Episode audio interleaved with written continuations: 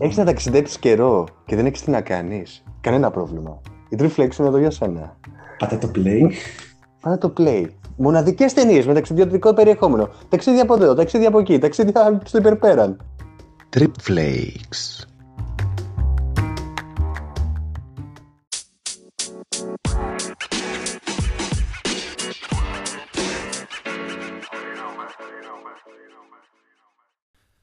Καλησπέρα σας, καλησπέρα σας. Μια που ξεκινάω απότομα εγώ. Γεια χαρά, είμαι ο Αργύρης. Και εγώ είμαι ο Χάρης. Και αυτό είναι το δεύτερο επεισόδιο των Trip Flakes. Επεισόδιο number two. Αλήθεια, Χάρη, πού βρίσκεσαι αυτή τη στιγμή? Αγγλία, Σκωτία, Ρουμανία? Πού είσαι? Κοίτα, έχω κατέβει. Βρίσκομαι Λονδίνο αυτή τη στιγμή που μιλάμε. Την άφησα τη Γλασκόβη, άφησα τον Διβούργο, άφησα τη Σκωτία και ήρθα σε κάπως πιο ζεστά μέρη. Ζεστά μέρη, αλήθεια τώρα? Το Λονδίνο. Ηρωνία, ηρωνία έτσι. Τι ηρωνία ρε φίλε, εδώ έχει κρύος στη Θεσσαλονίκη ρε. Το... Ποιος στο το Λονδίνο ρε, πλάκα με κάνεις? Όχι, όχι δεν νομίζω, εντάξει. Έβγαλα και εδώ, είχαμε έναν βαθμό. Α, εμείς είχαμε οκτώ, προχθές όμως είχαμε τρεις. Α ναι, κάτι άκουσα ότι χιόνισε κιόλας κάπου. Χιόνισε, χιόνισε, προς την περιοχή του Φιλήρου για τους θεσσαλονικίους φίλους μας. Έριξε λίγο χιονάκι. Εντάξει, όχι τίποτα ιδιαίτερο, κλασικά τώρα. Ελλάδα έχει χιονίσει στην Κοζάνη, έχει χιονίσει στη Φλόρινα, τα Τρίκαλα ε, και στην Καστοριά πρέπει να χιόνισε. Ε, εκεί πέρα πάντα χιονίζει, βρει. Και άργησε κιόλας, μπορώ να πω. Σίγουρα, εντάξει. Μπήκε ο χειμώνας λίγο απότομα, αλλά μπήκε για τα καλά. Ρε, εσύ, άργησε και πάρα πολύ. Όντως, άργησε πάρα πολύ. Σκέψου, ήμουν την προηγούμενη εβδομάδα στο Βόλο και είχε ζέστη. Δηλαδή το πρωί ζεσθενόσουν, έσκαγες. Με αυτά που φόραγα ίδρωνα, μιλάμε τρομερή ζέστη. Το βράδυ όμως ε, τα χρειαζόμουν γιατί είχε πάρα πολύ κρύο. Έπεφτε απότομα θερμοκρασία. Ε, επιτέλους. Καλώς ήρθες χειμώνα. Καλώς τελειώνεις δύο χιλιάδες δεκαεννιά. Είναι και ο τελευταίος μήνας πια. Τελειώνει και το έτος. Όχι, όχι, εντάξει. Εμάς εδώ πέρα καλά είναι. όχι, όχι, δεν τελειώνει το Trip Flex, παιδιά. Απλά τελειώνει μόνο η χρονιά για να ξέρετε. Ξέρεις, δεν θα γλιτώσει τόσο εύκολα. Δεν θα γλιτώσετε καθόλου εύκολα. Όχι, όχι. Τώρα που βρήκαμε αυτή τη σύνδεση, εβδομάδα παραβδομάδα εδώ θα είμαστε. Λοιπόν, να ευχαριστήσουμε. Βασικά, εγώ θέλω να ευχαριστήσω πιο πολύ. Μας έστειλαν μηνύματα στο Instagram και στο Facebook και ευχαριστούμε πάρα πολύ για τα θετικά σχόλια, γιατί δειλά-δειλά το ξεκινήσαμε αυτό το πράγμα, καθώς το συζητούσαμε πάρα πολύ με τον Αργύρη. Οπότε, ένα μεγάλο ευχαριστώ σε αρκετά άτομα που ακόμη δεν ξέρω αν έχει μοιραστεί αυτό το πρώτο επεισόδιο και στις υπόλοιπες πλατφόρμες. Γιατί μας ψάχνετε και σε άλλες από ό,τι μαθαίνω. Αλλά μέχρι στιγμής είμαστε Spotify, αλλά στις άλλες πλατφόρμες περιμένουμε την έγκριση για να είμαστε και εκεί. Ωραία επισήμανση αυτή που έκανες, πρέπει να τους ευχαριστήσουμε. Υπήρχαν άτομα τα οποία μας έστειλαν inbox και μας είπαν τα θετικά τους σχόλια. Κάτι το οποίο δεν περίμενα να γίνει προσωπικά από την αρχή. Γιατί όπως είπε και ο Χάρης, το ξεκινήσαμε πολύ επιφυλακτικά, πολύ πιλωτικά θα έλεγα. Από την άποψη πώς θα πάει, πώς θα ρολάρει, απόσταση. Ξέρεις τώρα όλοι αυτοί οι παράγοντες. Αυτό με την απόσταση. Συνήθως όλοι βρίσκονται στην ίδια περιοχή, τα κάνουν μια τακτική podcast εκπομπή και αυτό νομίζω ότι έχει τραβήξει λίγο την προσοχή του κόσμου κιόλας. Γιατί όταν είναι κάποιος μακριά, είναι για να το κάνουν τις περισσότερες φορές συνεντεύξεις. Αλλά να έχεις μια τακτική εκπομπή και να είναι και τα δύο άτομα μακριά, νομίζω αυτό το κάνει λίγο πιο ενδιαφέρον. Και επίσης οι θεματικές που θα αναλύσουμε, γιατί έχουμε νέα πράγματα να πούμε και σήμερα. Έχουμε καινούργια πράγματα, μείνετε συντονισμένοι και θέλω να επισημάνω και κάτι άλλο πριν πούμε στο παρασύνθημα, ότι ακόμα και για μας αυτό είναι κάτι πρωτόγνωρο. Έχουμε το track γιατί έχουμε συνηθίσει με το ιντερνετικό ραδιόφωνο και τις εκπομπές όπως είναι με την κλασική τους μορφή, οι οποίες προειδεάζουν να μιλάς για λίγη ώρα και μετά εντάξει παίζει ένα κομματάκι. Εδώ τώρα όμως πρέπει να μιλάμε σε ρί. Οπότε για εμάς είναι κάτι περίεργο, αλλά σίγουρα και κάτι πρωτόγνωρο. Οπότε σε ευχαριστούμε πάρα πολύ για τα θετικά σχόλια, το εκτιμώ προσωπικά φάνταστα. Είναι νομίζω και πιο δοτικό, γιατί τώρα θέλουμε να δώσουμε πληροφορίες, να προσελκύσουμε κάποια μερίδα του κόσμου, που ακούει αυτό το podcast φυσικά, να παρακολουθήσει κάποιες ταινίες, να επισκεφθεί κάποιους τόπους, να ψάξει για κάποιους λογαριασμούς, δηλαδή να μπει στο τρυπάξι και γενικά να ασχοληθεί με κάποια πράγματα τα οποία δεν είχε συνηθίσει να τα λαμβάνει έτσι. Ε, και να το κάνουμε και με χιουμοριστικό τρόπο, δεν πειράζει. Ο σκοπός μας αυτός είναι άλλωστε, όχι να πέσει από πίσω κάποιο χιτάκι κλασικά. Όχι, όχι. Και ο σκοπός των Trip Flakes να πούμε ότι είναι η αναζήτηση. Και τώρα φυσάει αυτός ε, από εκεί, από το Λούμπεν. Είναι μια, μια άλλη version του Thug Life. Δες, άκου, ταξίδεψε, Trip Flakes. Έχεις να ταξιδέψεις καιρό και δεν έχεις τι να κάνεις. Κανένα πρόβλημα. Η Trip Flakes είναι εδώ για σένα. Παρά το play. Παρά το play. Μοναδικές ταινίες με ταξιδιωτικό περιεχόμενο. Ταξίδια από εδώ, ταξίδια από εκεί. Ταξίδια στο υπερπέραν. Μπορώ να βάλω και μια γυναικεία φωνή να πέσει στη συνέχεια. Εντάξει, μετά πάμε σε άλλα μονοπάτια. Σου έχω πάντως και το άτομο, αν το θες γι' αυτό, στην έχω έτοιμη. Κοίτα, να έχει ιδιαίτερη φωνή, αυτό θέλουμε. Στην έχω έτοιμη. Αν το ζητήσετε, το έχετε. Λοιπόν, το έχετε. Λοιπόν, κάτι μου είχες πει ότι η ομάδα που είχες αναφέρει την προηγούμενη φορά. Η Trey Romantic. Ναι, ναι. ε, έχεις κάτι ενδιαφέρον να αναφέρεις. Ε, ναι, έχω να αναφέρω κάτι πάρα πολύ σημαντικό για αυτό το άτομο. Την αγαπάω πάρα πολύ, την ξέρω από μικρό παιδί. Έχουμε μεγαλώσει μαζί, έχουμε παίξει μαζί και χαίρομαι που άτομα σαν την Εύη την Κορώνη φτάνουν στην κορυφή. Καθώς αυτό το κορίτσι από την Καβάλα έφτασε στην κορυφή του διαδικτυακού ποιητικού κόσμου της Amazon. Το κορίτσι αυτό εξέδωσε μια ποιητική συλλογή στα αγγλικά με τίτλο A Blues for Her, το οποίο υπάρχει στην Amazon. Μπορείτε να το αγοράσετε ε, όσοι θέλετε να το δείτε και να το διαβάσετε.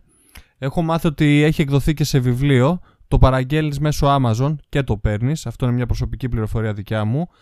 Αυτή η τεράστια πλατφόρμα με τα εκατομμύρια αναγνωστών καθημερινά έδειξαν για το βιβλίο αυτό τεράστιο ενδιαφέρον και το έδωσαν μια θέση στην πεντάδα των βιβλίων στην ενότητα γυναικεία ποίηση και για δύο μέρες ήταν στο νούμερο ένα.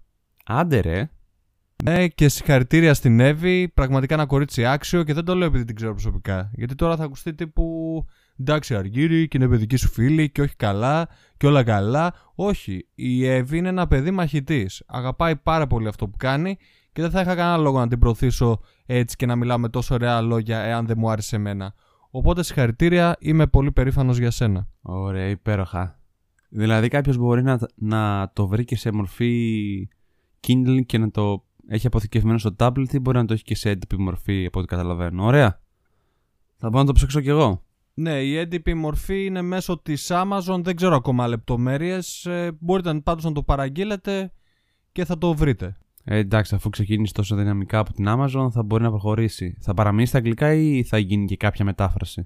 Κοίταξε να δεις. Έχει δώδεκα νομίζω ποίηματα στα αγγλικά και δύο στα ελληνικά. Δεν ξέρω αν θα αλλάξει κάτι.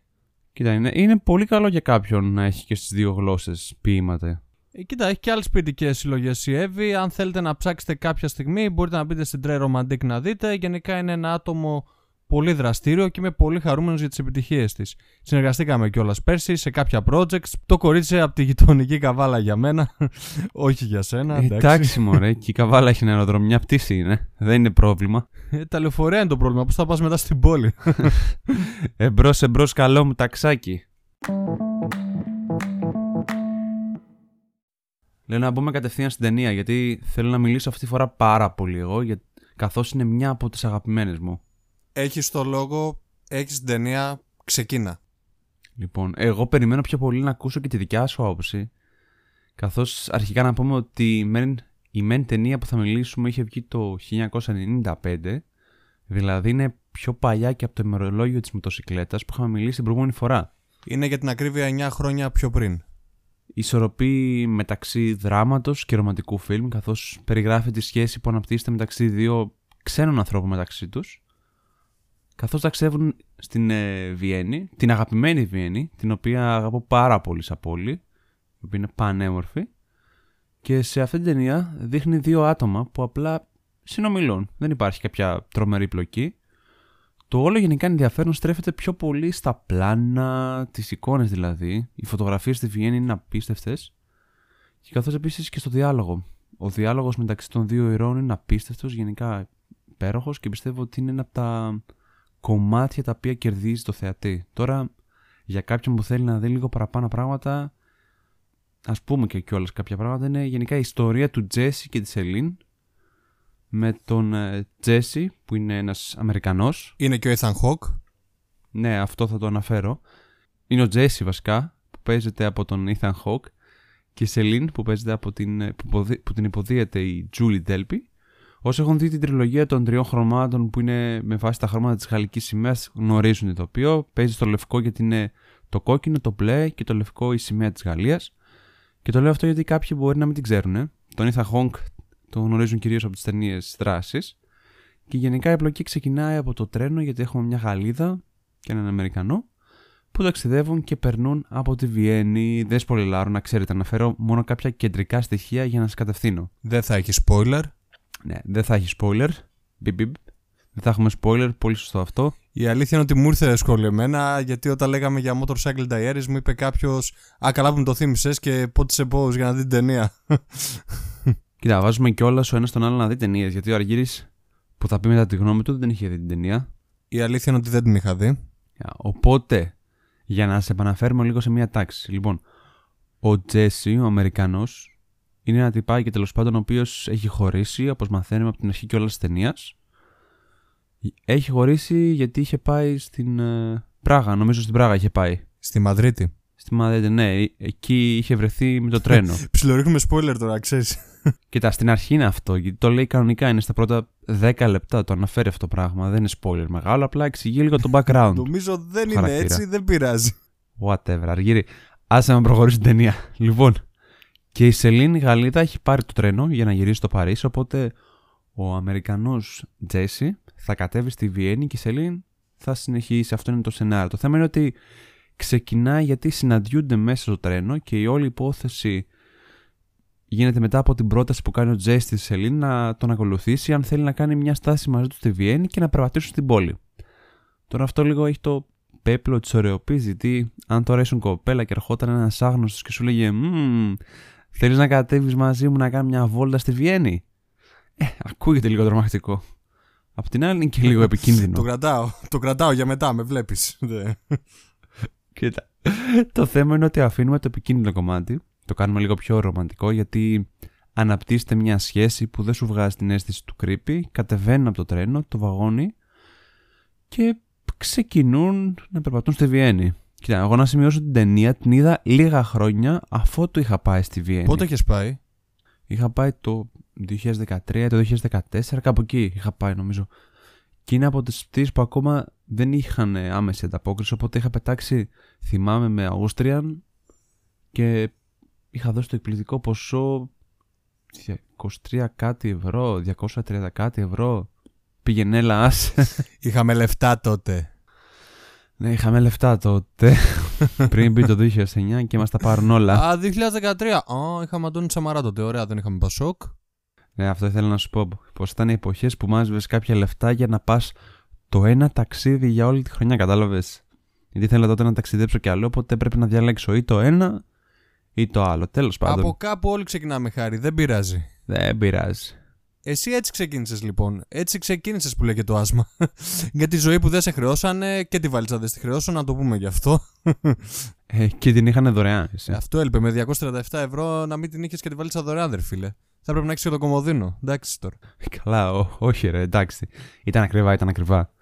Το θέμα σε αυτήν την ταινία είναι ότι όταν την είδα, ήταν σε μια άλλη εποχή. Γιατί εγώ όταν πήγα, ήταν νομίζω Φλεβάρης, οπότε έκανε παγωνιά, χιόνιζε στη Βιέννη. Ενώ στην ταινία απέναντίας παρουσιάζεται μια περίοδος, νομίζω κάπου προς το καλοκαίρι, καλοκαίρι του χίλια εννιακόσια ενενήντα τέσσερα. Βγαίνει η ταινία το χίλια εννιακόσια ενενήντα πέντε, αλλά αναφέρεται στο καλοκαίρι του χίλια εννιακόσια ενενήντα τέσσερα. Οπότε βλέπεις αυτές τις μορφές να κυκλοφορούν σε μια καλοκαιρινή Βιέννη που είναι ακόμα πιο όμορφη, πιστεύω. Είναι πιο ειδηλιακή, ειδικά τα στενά της. Άσε που σου δείχνει κάποια σημεία τα οποία πολλά τα αναγνώρισα σε κάποιες περιοχές που έβλεπε κάποιος, άλλες. Φυσικά τις αναγνώρισα, γιατί είναι μεγάλη πόλη Βιέννη. Αλλά όταν είδα την ταινία από την αρχή μέχρι το τέλος, πέρα από τις πτήσεις που αναφέραμε και που κάνω από τις φωτογραφίες, από τους χαρακτήρες, και πώς αναπτύσσεται όλη αυτή η σχέση, ήθελα πραγματικά να επιστρέψω. Έλεγα δηλαδή πότε θα επιστρέψω, πότε θα πάω γενικά στη Βιέννη, αλλά χωρίς χιόνι αυτή τη φορά, χωρίς κρύο, για να μπορώ να κυκλοφορήσω. Κοίτα, θέλω να μου πεις όμως εσύ γενικά πώς σου φάνηκε η ταινία. Κοίτα, ήταν μια ταινία ιδιαίτερη. Δεν ξέρω αν μπορώ να τη χαρακτηρίσω basic ή όχι, γιατί την είδα πρόσφατα. Μου άρεσε σαν ταινία, παρόλο που πιστεύω... Η ταινία είχε βγει όταν εμείς ήμασταν τριών χρονών περίπου. Ακριβώς. Ε, λίγο δύσκολο να την ψάξεις. Βέβαια δεν ήταν το Home Alone που παίζεις συνέχεια στην τηλεόραση. Ε, εντάξει, δεν είναι και στις ταινίες των ενενήντα όπως το Fight Club, όπως το... Ε, όχι, το Arizona Dream δεν είναι τόσο γνωστό. Το Fear and Loathing και Las Vegas δεν είναι τέτοιες ταινίες. Ε... Θέλω να αναφέρω κάτι εδώ πέρα ότι αυτή την ταινία δεν ξέρω αν την έχει στο Netflix για να τη βρεις εύκολα. Όχι, δεν την έχει, όχι. Ναι. Δεν μπορείς να τη βρεις ούτε σε Blu-ray. Υπάρχει μόνο σε ντι βι ντι. μια μέτρια ανάλυση έχει διατηρηθεί, αλλά δεν βρίσκεται πουθενά ούτε σε Blu-ray. Δεν υπάρχει σίγουρα στο Netflix πάντως, γιατί το πρώτο πράγμα που την έψαξα ήταν το Netflix, δεν τη βρήκα. Μπορώ να πω όμως ότι ήταν μια πολύ ωραία ταινία, ευχάριστη. Δεν ξέρω αν εν έτη δύο χιλιάδες δεκαεννιά θα γινόταν κάτι παρόμοιο, γιατί μιλάμε και μια, μια περίεργη νέα γνωριμία. Δεν είναι δηλαδή τύπου «Γεια σου, τι κάνεις». Το κάνει και το παίζει πάρα πολύ με τις πιθανότητες ο τύπος, ο πρωταγωνιστής της ταινίας, και πολύ καλά κάνει, γιατί όχι άλλωστε. Απλά εν έτη δύο χιλιάδες δεκαεννιά δεν ξέρω πώς θα γινότανε. Θες να πεις ότι τότε αισθανόσουν πιο ασφαλής να κάνεις κάτι τέτοιο? Κοίτα, αν εννοείς το χίλια εννιακόσια ενενήντα πέντε, πιστεύω πως ναι. Να πω και κάτι άλλο. Έχεις δύο χαρακτήρες οι οποίοι ταξιδεύουν μόνοι τους. Δεν κατάλαβες. Αυτό λέω. Ότι είναι πάρα πολύ ωραίο. Αλλά εν έτη δύο χιλιάδες δεκαεννιά ξέρεις πώς θα γινόταν. Πώς τουλάχιστον πιστεύω εγώ. Είναι η ταπεινή μου γνώμη. Θα μπαινε ο άλλος στο Instagram story, θα βλέπε το προφίλ της, θα της έστελνε inbox. Αυτό θα γινόταν. Θες να, Θες να πιούμε μια μπύρα? Εντάξει, μπορεί να υπερβάλλω, αλλά πλέον έχει χαθεί αυτό το να πας απλά να μιλήσεις σε κάποιον και να σε βλέπουμε μισό μάτι. Έχει λίγο όχι απομυθοποιηθεί, αλλά έχει λίγο φύγει το να πάω να προσεγγίσω κάποια ή κάποιον, να του μιλήσω για κάποιες πληροφορίες. Ε, κάποιες πληροφορίες, ρε παιδί μου, και ο άλλος μπορεί να σε βλέπει περίεργα, αυτόματα να σε περάσει για κρύπουλα. Δεν ξέρω. Και εγώ το βλέπω λίγο διαφορετικά, γιατί μπορεί να το συνδυάσω αυτό που λες πιο πολύ με την ελληνική κοινωνία, αλλά στο εξωτερικό δεν νομίζω ότι ισχύει τέτοιο, κάτι τέτοιο πράγμα. Δηλαδή, αν θες να προσεγγίσεις κάποιον, να του μιλήσεις, γιατί μιλάμε για δύο άτομα τα οποία είναι. Μια Ευρωπαία και ένας Αμερικανός, έτσι. Σωστά. Και ειδικότερα είναι μια Γαλλίδα από το Παρίσι, οπότε προέρχεται από ένα μεγάλο αστικό κέντρο και επίσης, όπως και ο Αμερικανός που είναι πιο εξωστρεφής, μπαίνουν λίγο στο τρυπάκι και λένε κάτσε να της μιλήσω, κάτσε να της ρίξω λίγο τα δίχτυα μου να δω αν θα πιάσει αυτό. Λοιπόν, κοίταξε να δεις. Ε, δεν είπα ότι δεν μπορεί να γίνει, να μην το παρεξηγήσουμε. Αν με ρωτάς σαν Αργύρης, ταυτίστηκα με τον πρωταγωνιστή που πήγε και το έκανε και μπράβο του. Ήταν μαγιά του για μένα, μπράβο. Μπράβο, Τζέσι. Γιατί όχι, ρε φίλε, σου λέει σε γνώρισα, μου φαίνεσαι συμπαθής, έχω κάποιες ώρες κενό, τι θα έλεγες να γνωριστούμε παραπάνω? Δεν έγινε, δηλαδή δεν το πήγε κατευθείαν στο ερωτικό, σεξουαλικό περιεχόμενο που θα πίστευες ότι θα πήγαινε. Το πήγε πιο πολύ στην αλληλεπίδραση. Ε, είναι και το ωραίο αυτό, πιστεύω. Ακριβώς. Ο άνθρωπος ήταν κύριος από το Α μέχρι το Ω. Εμένα μου αρέσουν αυτοί οι τύποι πάρα πολύ. Δηλαδή τους πάω. Νομίζω ότι η ταινία ξεχωρίζει και από κάποιες εκφράσεις που έχει. Δηλαδή, του στυλ όταν μιλούσε μεταξύ τους και αναφέρει τώρα η Σελήν. Εντάξει, αυτά μπορεί να τα δείτε παντού, αλλά μια πολύ ωραία τάκα που λέει ότι, ότι πιστεύω ότι υπάρχει κάποιο είδος μαγείας στον κόσμο που περιλαμβάνει και την προσπάθεια να καταλάβουμε κάποιον, να μοιραστείς κάτι και συνήθως είναι λίγο δύσκολο ή απίθανο να πραγματοποιηθεί, γιατί στην πραγματικότητα ποιος νοιάζεται κιόλας, έτσι. Ακριβώς. Να ψάχνουμε πώς να μοιραζόμαστε πράγματα, πώς να αντιλαμβανόμαστε τον άλλον που μιλάμε και όχι απλά να είμαστε παθητικοί ακροατές, περιμένοντας τη σειρά μας να μιλήσουμε. Όπως επίσης και άλλη μία ατάκα την οποία είχα σημειώσει κάποτε και λέγεται σε αυτή τη ζωή ότι κάνουμε δεν είναι πιο πολύ για να μας αγαπήσουν λίγο παραπάνω. Είτε αυτός λέγεται μάνα, πατέρας, είτε σύντροφος, είτε ξέρω εγώ αδελφός, αδελφή ή κάποιος φίλος. Ακόμα και να βρεις κάποιον κα- κακό χαρακτήρα στην ιστορία, σίγουρα θα βρεις κάποιον ο οποίος κάνει κάποια πράγματα για να φαίνεται αρεστός προς τους άλλους. Αυτό είναι μια ατάκα που μου αρέσει πάρα πολύ μέσα από αυτήν την ταινία. Την έχω ξεχωρίσει κιόλας. Εσύ ταυτίζεσαι με αυτήν την ατάκα? Νομίζω πως ναι. Γενικά νομίζω ότι οποιοδήποτε θέλει να είναι αρεστός. Δεν νομίζω ότι ακόμα και οι πιο απομονωμένοι άνθρωποι κάνουν κάποια πράγματα γιατί θέλουν να αγαπήσουν πρώτα απ' όλα τον ίδιο τον εαυτό. Πάνω σε αυτό το κομμάτι δηλαδή. Και επίσης αυτές οι ατάκες τις έλεγαν στα στενά το βράδυ όταν είχε πέσει ο ήλιος. Και αυτό είναι και το ωραίο. Ότι κάνουν ουσιαστικά μια εξωτερήκευση του εσωτερικού τους εαυτού. Χωρίς να το πάνε, ξέρεις τώρα, στα λουλουδάκια, τις μελισσούλες, τα κλασικά. Τα παντού, πυροτεχνήματα, πιου, πιου, πιου. Και τύπου το πιο γλυκό κομμάτι της ζωής μου. Λάκτα παντού, πω πω πω, αυτό θα το σημειώσω. Λάκτα παντού και πυροτεχνήματα. Παντού ρε παιδί μου, λάκτα, λάκτα, λάκτα, λάκτα. Δηλαδή πας σε ένα περίπτερο, παίρνεις μια λάκτα, σε βλέπει ο περιπτεράς με μισό μάτι του τύπου, ε, φιλαράκι, οπ, οπ, οπ, λάκτα πήραμε. Όχι ρε, θέλω να φάω μια λάκτα. Τέλος πάντων, άκυρο, ξεφύγαμε. Κοίτα, είναι μια ταινία η οποία, στο ξαναλέω, μακάρι να γινόταν αυτό στην καθημερινότητά μας. Αλλά εν έτη δύο χιλιάδες δεκαεννιά δεν πιστεύω ότι πολυγίνεται τώρα. Το ενενήντα πέντε μπορεί να γινόταν.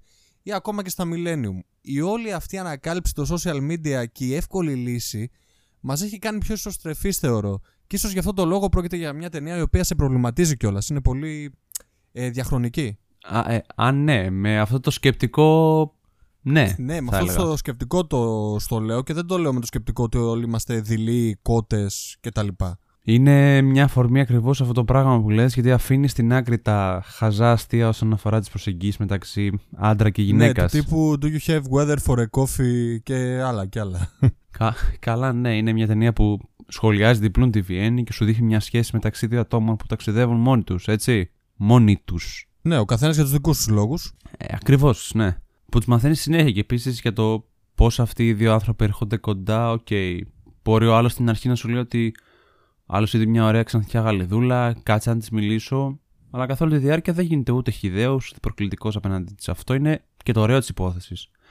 Και σχολιάζουν κομμάτια της ζωής, της επαφής γενικά, το πώς μπορεί να παιχθεί μια ιδέα γενικά. Ένα άλλο κομμάτι που μου άρεσε πάρα πολύ εδώ πέρα είναι για το πώς μιλάνε για κάποιες πραγματικότητες, τις οποίες τις βλέπουν μετά εν έτη δύο χιλιάδες δεκαπέντε, δεκαέξι, δεκαεπτά και δεκαεννιά. Που έχει μια σκηνή την οποία περιγράφει κατά πόσο λέει: έχω μια ιδέα τι θα γινόταν αν βάζαμε κάποιους ανθρώπους και απλά παρακολουθούσαμε κομμάτια της ζωής τους και τα βλέπουμε σε μια μορφή μεγάλου ντοκιμαντέρ.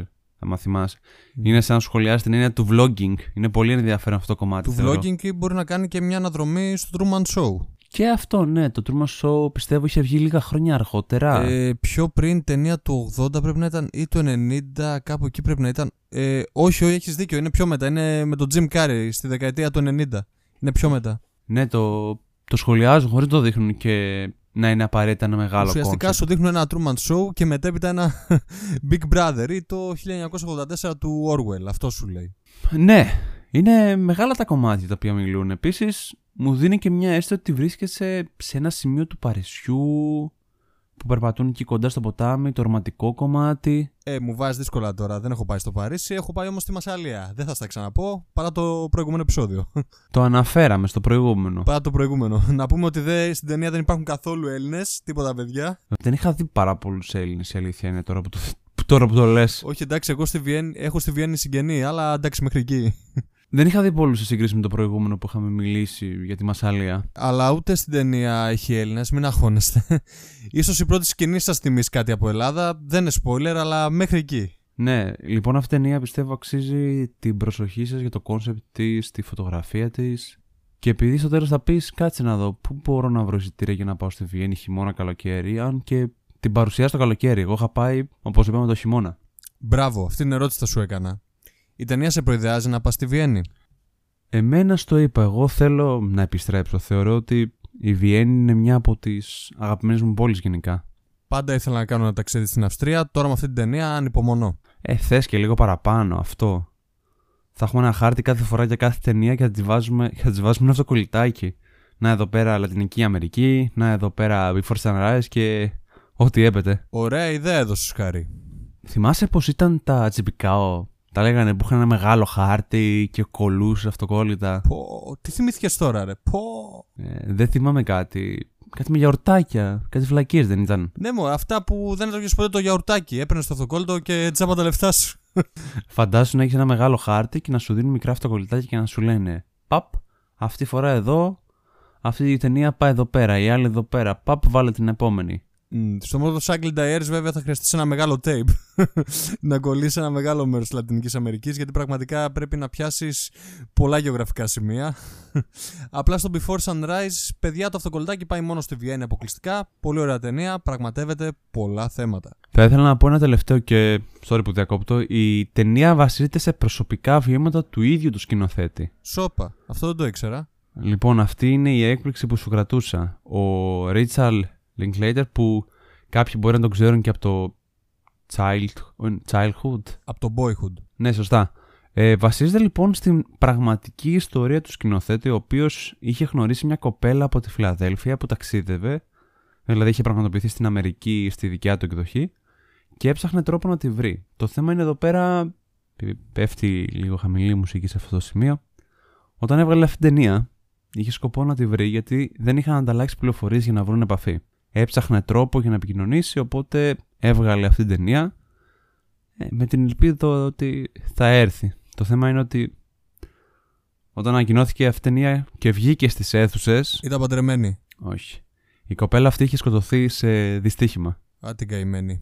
Πήγα να το κάνω χιουμοριστικό, αλλά έγινε μακάβριο. Ε, και είναι λίγο συναισθηματικά φορτισμένη σαν ταινία, οπότε είναι και ιδιαίτερη, γιατί αυτό την, ξε... γι αυτό την ξεχωρίζω κιόλας. Την ξεχωρίζα και πριν μάθω αυτό το γεγονός φυσικά, αλλά ήταν και ένας λόγος παραπάνω που μου έκανε εντύπωση και από τις υπόλοιπες δύο ταινίες που γυρίστηκαν στη συνέχεια. Τώρα που μου το είπες αυτό, με κάνεις να την ξεχωρίσω ακόμα πιο πολύ. Μπράβο, μπράβο στον άνθρωπο αυτόν. Καλά, η δικιά του αφορμή ήταν επειδή ήξερε ότι είχε φύγει η κοπέλα από τη ζωή, αλλά επειδή ήθελε να βρει την ίδια την κοπέλα με ρομαντικές βλέψεις πιο πολύ. Πού ξέρεις, μπορεί να τον έψαχνε και η ίδια. Δεν θα το μάθει ποτέ, δυστυχώς. Θα την εκτιμούσε πάντως πολύ αυτή την ταινία, πιστεύω. Εννοείται. Εν κατακλείδη, Before Sunrise, η ταινία του επεισόδιο number two. Την προτείνουμε με κλειστά τα μάτια.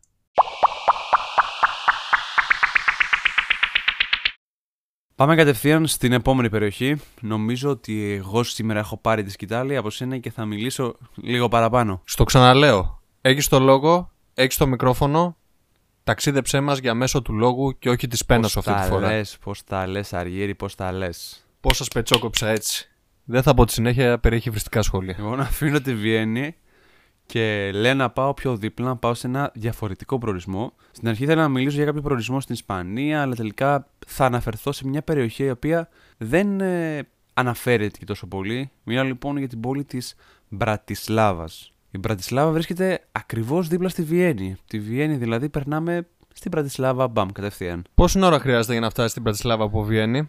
Η Μπρατισλάβα απέχει από τη Βιέννη κάπου σαράντα λεπτά με το λεωφορείο. Με το μάξι βασικά, διότι με το λεωφορείο κάνει πιο πολλές στάσεις. Και ακόμα φαντάζομαι ότι όταν είχα ταξιδέψει εγώ στην Μπρατισλάβα, γνώρισα μέσω στη Βιέννη, διότι πετούσα μέσω της Βιέννης για να πάω στην Μπρατισλάβα. Τώρα έχει πτήσεις από Θεσσαλονίκη και Αθήνα, έχουν απευθείας πτήσεις για το αεροδρόμιο Μπρατισλάβας. Anyway, για να μην πολυλογώ πάρα πολύ γενικά, η Μπρατισλάβα είναι μια σχετικά νέα πρωτεύουσα και μια από τις μικρότερες πρωτεύουσες στην Ευρώπη, γιατί γενικά όταν έγινε η καταμέτρηση τον Νοέμβριο του δύο χιλιάδες δεκαοκτώ, ο πληθυσμός ήταν, ήταν δεν ήταν κάπου τετρακόσιες πενήντα χιλιάδες. Παρ' όλα αυτά αποτελεί τη μεγαλύτερη πόλη της Σλοβακίας και είναι η πρωτεύουσα της χώρας. Πιο παλιά η Μπρατισλάβα ήταν κομμάτι της Τσεχοσλοβακίας και τώρα η συγκεκριμένη πόλη, η οποία είναι, είναι μοναδική πρωτεύουσα που βρίσκεται μεταξύ δύο χωρών, γιατί βρίσκεται μεταξύ των συνόρων Αυστρίας και Ουγγαρίας. Συνήθως οι πρωτεύουσες των περισσότερων χωρών βρίσκονται στο κέντρο της χώρας. Απέναντίας, η Μπρατισλάβα βρίσκεται κοντά στην Αυστρία και την Ουγγαρία και γενικά η ιστορία αυτής της πόλης κρατά χρόνια πριν. Καθώς η πρώτη αναφορά της είχε γίνει περίπου τον ένατο αιώνα και είχε πάρει διάφορες ονομασίες. Δεν λεγόταν από την αρχή Μπρατισλάβα δηλαδή.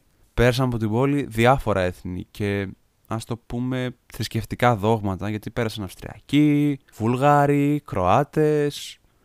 Είχε αρκετούς Τσέχους φυσικά, ήταν κομμάτι κάποτε μιας μεγάλης χώρας της Τσεχοσλοβακίας. Και πέρασαν ακόμα Ούγγροι, Οθωμανοί, Σέρβοι, φυσικά πέρασαν και Εβραίοι. Και πλέον η πόλη αυτή έχει Σλοβάκους. Ένα από τα πιο ιδιαίτερα αξιοθέα της πόλης είναι και το κάστρο της Μπρατισλάβας. Πότε πήρε το τωρινό της όνομα η πρωτεύουσα αυτή? Τώρα, η πόλη πήρε το όνομά της το χίλια εννιακόσια δεκαεννιά.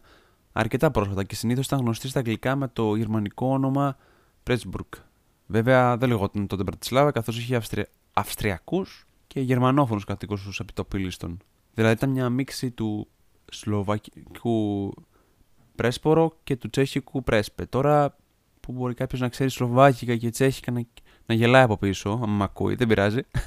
Να σημειώσω επίσης ότι η Σλοβακία απέκτησε την εξαρτησία της κάπου κοντά όταν εμείς γεννηθήκαμε, δηλαδή αρχές. Ε... του ενενήντα, νομίζω ήταν αρχές του ενενήντα. Ναι, αλλά η πρωτεύουσα έγινε η Μπρατισλάβα την πρώτη Γενάρη του χίλια εννιακόσια ενενήντα τρία, δηλαδή αρκετά πρόσφατα. Δηλαδή ήμασταν μηνών όταν έγινε αυτό. Τώρα, όταν θα έχουμε μεγαλώσει, θα λέμε Α, έχουμε ζήσει κι εμείς πράγματα, αλλά δεν προλάβαμε να δούμε κι άλλα πράγματα. Δεν τα θυμόμαστε, βέβαια. Πού να τα θυμόμαστε, βέβαια, κι εσύ. Εσύ δεν ήξερες την ταινία που είχε βγει το ενενήντα πέντε και είχε διαφημιστεί γενικά τόσο πολύ, τι ψάχνεις? Καλά, ναι, γενικά ισχύει αυτό. Σε αυτό το σημείο να κάνω μια... έχω να κάνω μια ερώτηση για την Μπρατισλάβα. Μπορώ να την κάνω? Για πες. Η πόλη αυτή δεν ήταν πάντα σκιά της Πράγας και ειδικά την εποχή που άνοιγε και στην Τσεχοσλοβακία?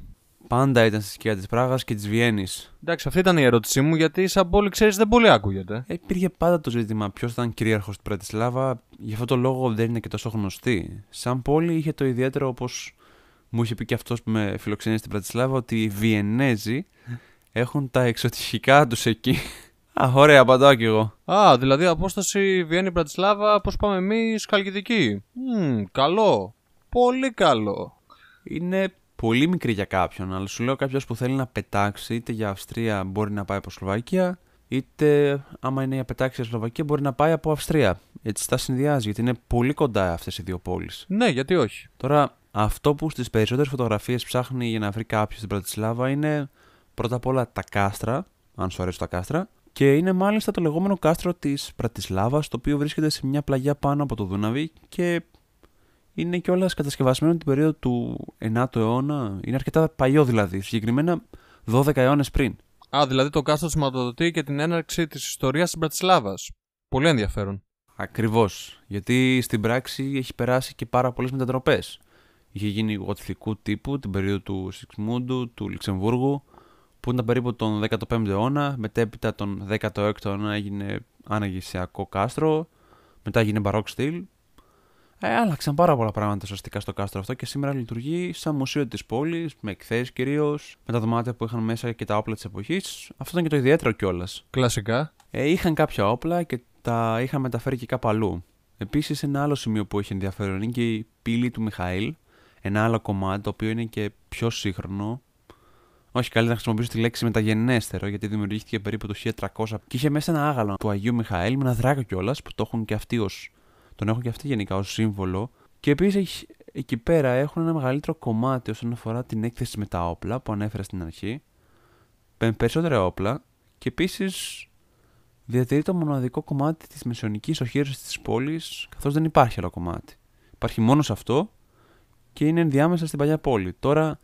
Ένα κομμάτι που μου έκανε ιδιαίτερη εντύπωση είναι ότι υπάρχει ένα πάρα πολύ μεγάλο πάρκο στην Πρατισλάβα, το λεγόμενο Χότσκι, το οποίο κιόλας το είχα επισκεφτεί και πάλι είχε χιόνια, με μια τεράστια λίμνη στη μέση. Η οποία θα ήταν και παγωμένη. ναι, ναι, ναι, ακριβώς. Έλεγα στην αρχή μήπως να πάω να την περπατήσω ή θα καταλήξω κάπου μέσα να με ψάχνουν. Ε, οπότε επέλεξα και τη δεύτερη επιλογή, γιατί δεν ήθελα να το επιχειρήσω. Άστο, θα κατέληγε σαν τον καπνιστή εναντί του δύο χιλιάδες δεκαεννιά στη Φλόρινα, δεν αξίζει. Ε, αυτό ακριβώς θέλω να αποφύγω. Άστο, άστο. Έχουν ε, και ένα άλλο κομμάτι που λέγεται Μπρατισλάβσκι Λένσκι Πάρκ. Ένα μικρότερο πάρκο στην Πρατισλάβα που είναι κοντά στην παλιά πόλη. Ε, πιο έξω ήθελα να πω και συγκαταλέγεται στα λεγόμενα μικρά Καρπάθια. Δεν ξέρω αν είχα τα μεγάλα και τα μικρά, τα είχαν πάντως σε αγγλική μετάφραση Little Carpathians και είναι βέβαια μικρότερα από το Χότσκι. Αλλά επίσης ωραία. Τώρα, στην Πρατισλάβα, σε αντίθεση με τη Βιέννη που είπαμε πριν λίγο, εγώ είχα δει και περισσότερους Έλληνες. Και αυτό γιατί η Πρατισλάβα φημίζεται μεταξύ των Ελλήνων ότι έχει αρκετά πανεπιστήμια για να σπουδάσουν ιατρική, φαρμακευτική, τέτοια πράγματα.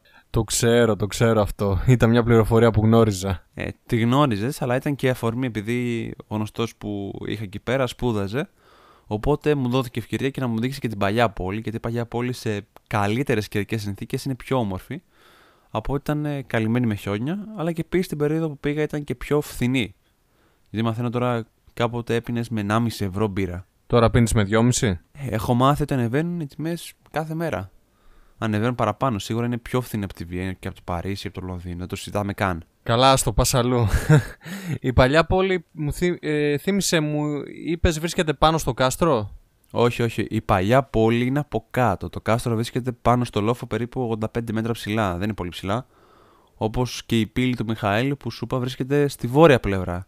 Μέσα στην παλιά πόλη και έχει και ένα πύρκο που ξεχωρίζει και μια ξύλινη πόρτα. Με μια μικρή κα... καμάρα η οποία περνάει ο κόσμος κιόλας και βγάζει και φωτογραφίες.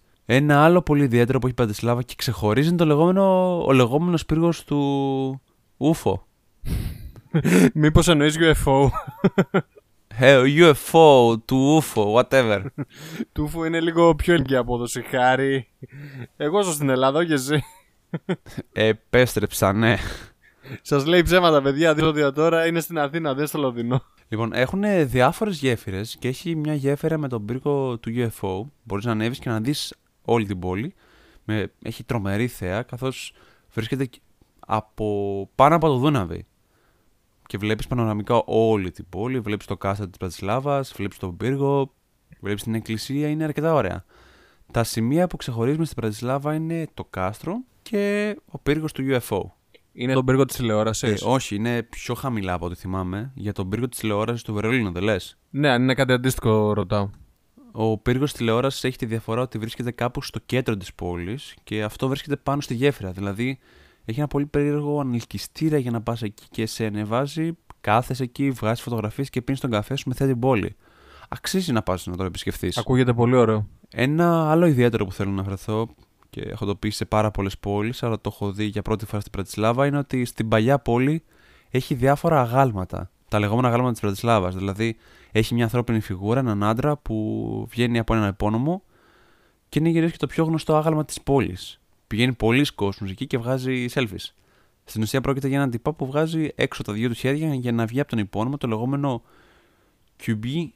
Έτσι έλεγαν τον τύπο. Έχει κάποιο συμβολισμό αυτό? Όχι, απλά βγαίνει από τον επώνυμο. Έχει το λεγόμενο Σονενάτσι, ο οποίος είναι ένας χαρακτήρας που είναι ιδιαίτερα αγαπητός στην Πρατισλάβα και έχει ένα κυριούλι που σε καλωσαρίζει και σε χαιρετάει με το καπέλο του σηκωμένο. Έγινε και αυτό ιδιαίτερο, επειδή στέκεται κιόλας στο ένα του χέρι, πηγαίνεις από δίπλα και είναι σαν να είστε φιλαράκια. Είχα βγάλει και κιόλας φωτογραφίες, αλλά εμένα αυτό που μου άρεσε πιο πολύ απ' όλα ήταν κάπου στην κεντρική πλατεία. Στην κεντρική πλατεία της Πρατισλάβας και έχει ένα άγαλμα. Είναι ένα άγαλμα ενός στρατιώτη του Ναπολέοντα που φοράει ένα κλασικό καπέλο του Ναπολέοντα και στέκεται με τα χέρια του πάνω σε ένα παγκάκι. Οπότε μπορείς να κάτσεις και στο παγκάκι και να, πεις μαζί, να τα πεις μαζί του και να βγάλεις και μαζί του καμιά φωτογραφία.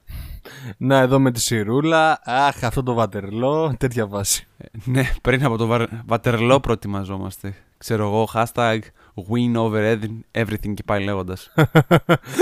Του χίλια επτακόσια κάτι, αν υπήρχε Instagram τότε, ξέρετε τώρα, ξέρεις εσύ. Ωραία, ε, ωραία. Ένα... Καλά, σε... ένα άλλο άγαλμα είναι ενός πολύ γνωστού συγγραφέα και πολύ γνωστός για κάποια παιδικά παραμύθια. Ξέρεις τον Χαν Κρίστιαν Άντερσεν? Έχει κάποια σχέση αυτός με τη Σλοβακία? Γιατί νομίζω ότι κατάγεται από τη Δανία. Όχι, όντως είναι από τη Δανία, έχεις δίκιο. Αλλά τον έχουν με την ίδια λογική που έχουν και το άγαλμα του στρατιώτη του Ναπολέοντα. Απλά βρίσκονται εκεί πέρα. Α, εντάξει, απλά το ρώτησα με τη λογική ότι μπορεί να πήγε και ο Άντερσεν να έγραψε κάποιο παραμύθι. Εντάξει. Ελάχιστα αγάλματα έχουν σχέση με την πόλη με χιουμοριστικό τρόπο ή με τρόπο που θέλουν να τιμήσουν κάποιους χαρακτήρες λίγο παραπάνω για αυτό που έχουν. Ή ας πούμε έχουν ένα άλλο που δεν έχει καμία σχέση. Πρόκειται για τον παπαράτσι, όπως το λένε, που είναι μια φιγούρα και από κοντά είναι σε ένα εστιατόριο και στο χέρι του μια παλιά κάμερα. Οπότε τι κάνουν, συνήθως πηγαίνεις εσύ μια... και στέκεσαι για να σε φωτογραφίσεις και λες το άγαλμα τραβαμέ. Από εδώ και από εκεί άλλες φωτογραφίες και από εδώ και από εδώ και από εδώ και από εδώ. Ε, αν θες να κάνεις βιντεάκι, κάνεις και ένα up-up και ξέρεις, ακούγω τα κλικ από πίσω. Και μετά κάνουμε μια αναδρομή στο candid κάμερα. Είναι candid κάμερα. Θυμάμαι ότι μου άρεσε πάρα πολύ ότι στην Πρατισλάβα κυκλοφορούν με τραμ. Υπήρχαν και δρόμοι που ήταν και καθαροί και μπορείς να κυκλοφορήσεις. Και στην πλειονότητα τους να γυρίσεις στο μεγαλύτερο μέρος της πόλης. Της παλιάς πόλης, να δεις και λίγο τη φύση της, αν θες να τη δεις φυσικά.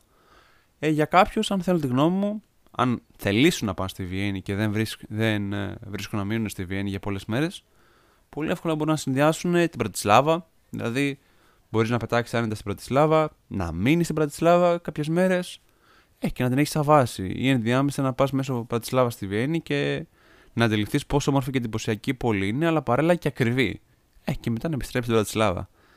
Η τελευταία είναι και η δικιά μου πρόταση, γιατί έκανα αυτό το πράγμα. Είχα σαβάσει την Πρατισλάβα και πήγαινα στη Βιέννη συνέχεια. Και η Βιέννη έχει και γεωγραφικά ένα τεράστιο πλεονέκτημα. Είναι κυριολεκτικά στο κέντρο των πάντων και είναι και δίπλα από τα Βαλκάνια. Δηλαδή, μετά τα Βαλκάνια και τη Σλοβακία, φυσικά βρίσκεται η Βιέννη. Οπότε και επίσημα με τη Βιέννη βρισκόμαστε και στην κεντρική Ευρώπη. Και οι δύο πόλεις έχουν τον, το δικό τους χαρακτήρα, αλλά όπως είπες και εσύ, αρκετά χρόνια πριν η Πρατισλάβα επισκιαζόταν από τη Βιέννη και συνεχίζει να επισκιάζεται γιατί είναι μια πιο μικρή σαν. Πιο μικρή πόλη βασικά. Από την Πράγα ή τη, από τη, η Πράγα ή τη Βιέννη λες? Από τη Βιέννη κυρίως. Η Πράγα την έχουν ως συνδυασμό, ξέρεις, Πράγα, Βιέννη, Βουδαπέστη, οπότε δεν αναφέρει κανένα στην Πρατισλάβα. Είναι από τις κλασικές μικρές εκδρομές που πηγαίνουν. Ναι, ναι, παλιά πηγαίναμε και από Θεσσαλονίκη οδικός. Ε, ακόμα βασικά γίνεται αυτό. Για, για να το συνδυάσουμε λίγο με την ταινία, να πούμε και κάτι τελευταίο. Στην καρδιά της Πρατισλάβας υπάρχει και ο δρόμος της Καπιτούλσκα, που έχει διάφορα πολύχρωμα σπίτια της εποχής. Σημαίνει πρωτεύουσα αυτό? Όχι, όχι. Είναι δρόμος της Πρατισλάβας, ο οποίος έχει κάποια σπίτια, κάποια τα οποία έχουν διατηρηθεί, κάποια θέλουν μια μικρή συντήρηση και σε πάνε γενικά σε κάποια άλλη εποχή και λίγο χάνεις τα στενά του, ενώ περπατάς, μεταφέρεσαι σε μια άλλη εποχή. Αυτό είναι το ωραίο, ότι έχεις μια πόλη, το παλιό κομμάτι της, δεν έχει και τόσες πολλές τουριστικές πινίγες, ας πούμε, που μπορεί να έχουν αρκετές παλιές πόλεις στο ιστορικό τους κέντρο, για λίγο ξεχνιέσαι. Φεύγεις για λίγο μακριά από τα μαγαζιά, την οχλαγωγία και όλα αυτά, λίγο πολύ χάνεσαι. Αυτό είναι το κομμάτι της καπιτούλσκα που ξεχωρίζει την Πρατισλάβα. Μπορείς να πεις έναν καφέ πιο ήσυχα εκεί, να φας κάτι, να ξαποστάσεις. Ε, σε κάποια στενά μικρά, γιατί δεν παίρνουν μεγάλα αυτοκίνητα και μπορούν να περάσουν μόνο μηχανάκια. Τον έχουν δημιουργήσει με, με πέτρα πάντως. Πολύ ενδιαφέρον. Ε, κάτι άσχετο τώρα, σε ένα intercultural, σε ένα intercultural πάντως που είχα παραστεί και ήταν σλοβάκικο, παρατήρησα πάρα πολύ αλκοόλ. Μιλάμε για ακραίο αλκοόλ. Είχα να σου πω κάτι λικέρ, δεν θυμάμαι ακριβώς, αλλά χάρη μιλάμε, ήταν σκληροπυρηνικό. Έπινες μια γουλιά, σε έστελνε κατευθείαν. Δεν το πίναν για πλάκα. Δώσε. Ε, αυτό είναι για συνήθειες, γιατί όταν τους βάζεις να πιούν ούζο λένε «Α, πολύ γλυκό» και μετά τα τρία ποτηράκια έχουν αρχίσει και χορεύουν ζεμπέκικο μόνοι τους. Α, άστο. Έτσι, ωραία, ουσιαστικά το μότο για την Πρατισλάβα είναι ένα τσιγαροδρόμος. Νομίζω ότι τα συνδυάσαμε και πολύ καλά αυτή τη φορά, γιατί την προηγούμενη φορά από το να πας από την Αργεντινή στη Μασσαλία υπάρχουν και κάποιες ενδιάμεσες στάσεις που πρέπει να κάνεις. Ενώ σε αυτή την περίπτωση ε, είμαστε εκεί πέρα σε σαράντα πέντε λεπτά. Ε, όπως πας για Θεσσαλονίκη Κιλκής, Θεσσαλονίκη Χαλκιδική, να φας κανένα σουβλάκι, να κάνεις κανένα μπάνιο στη Μαγευτική Ποτίδεα. Έτσι πας και βγαίνει η Πρατισλάβα. Ε, από τη μία πρωτεύουσα στην άλλη. Αυτό είναι το καλό. Ακριβώς. Η διαφορά είναι ότι στο Κιλκής θα φας καλά, στην Πρατισλάβα θα πιεις καλά. Ο Αργύρης, να ξέρετε ότι είναι καλοφαγάς, οπότε όταν σας λέει για Κιλκής. Κάνει διαφήμιση για καλά κρέατα. Για πολύ καλά κρέατα. Δεν περιγράφω άλλο. Αυτά για την Πρατισλάβα και τη Βιέννη. Το σταματάμε εδώ γιατί θα επεκταθούμε πάρα πολύ.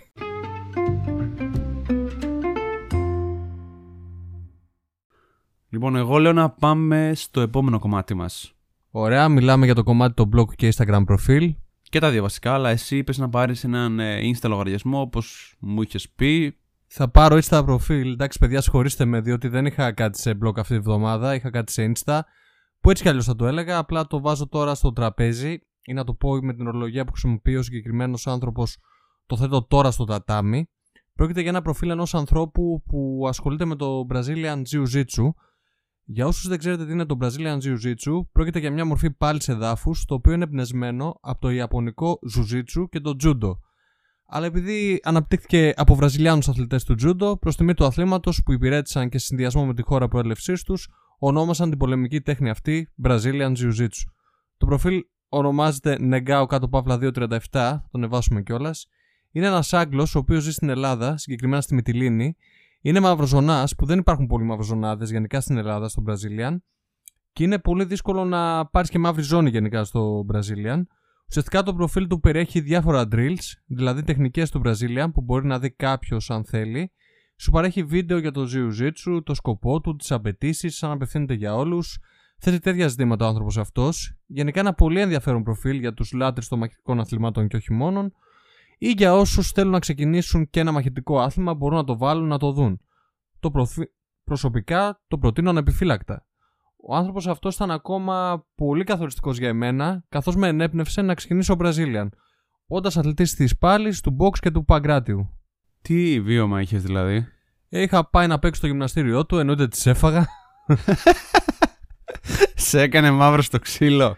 Με έκανε για την ακρίβεια κορδέλα, γιατί όταν πέφταμε στο έδαφος, εντάξει, ήταν χάος τότε για μένα, δεν ήξερα τίποτα και είχα απορία και το ρώτησα. Ρε, εσύ ποιο είναι το μυστικό της επιτυχίας σου? Μου απαντάει. Θέλει Brazilian το παγκράτιο και το εμ εμ έι. Και μπορώ εγώ, είναι δυνατόν να θέλει Brazilian αυτά τα αθλήματα? Κι όμως μου λέει, μέσω της στολής του Brazilian σε βοηθάει να αναπτύξει άλλα πράγματα.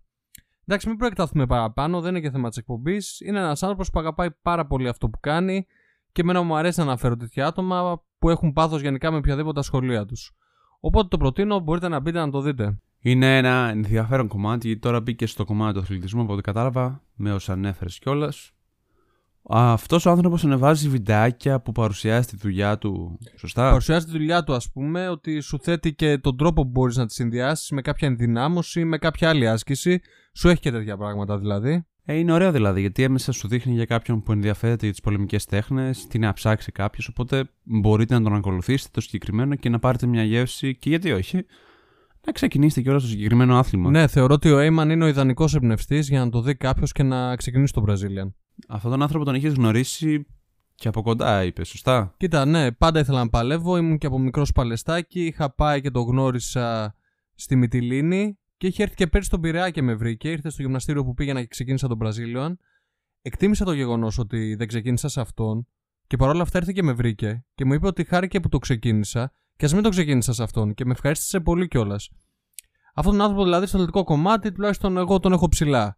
Παρουσιάζει τη δουλειά του πολύ αναλυτικά και πολύ ωραία στα βίντεο του. Θα δείτε τεχνικές. Όσοι ασχολείστε με αυτό το άθλημα μπορείτε να τα δείτε, να πάρετε το βιντεάκι και γιατί όχι να το δοκιμάσετε στο γυμναστήριο όταν πάτε.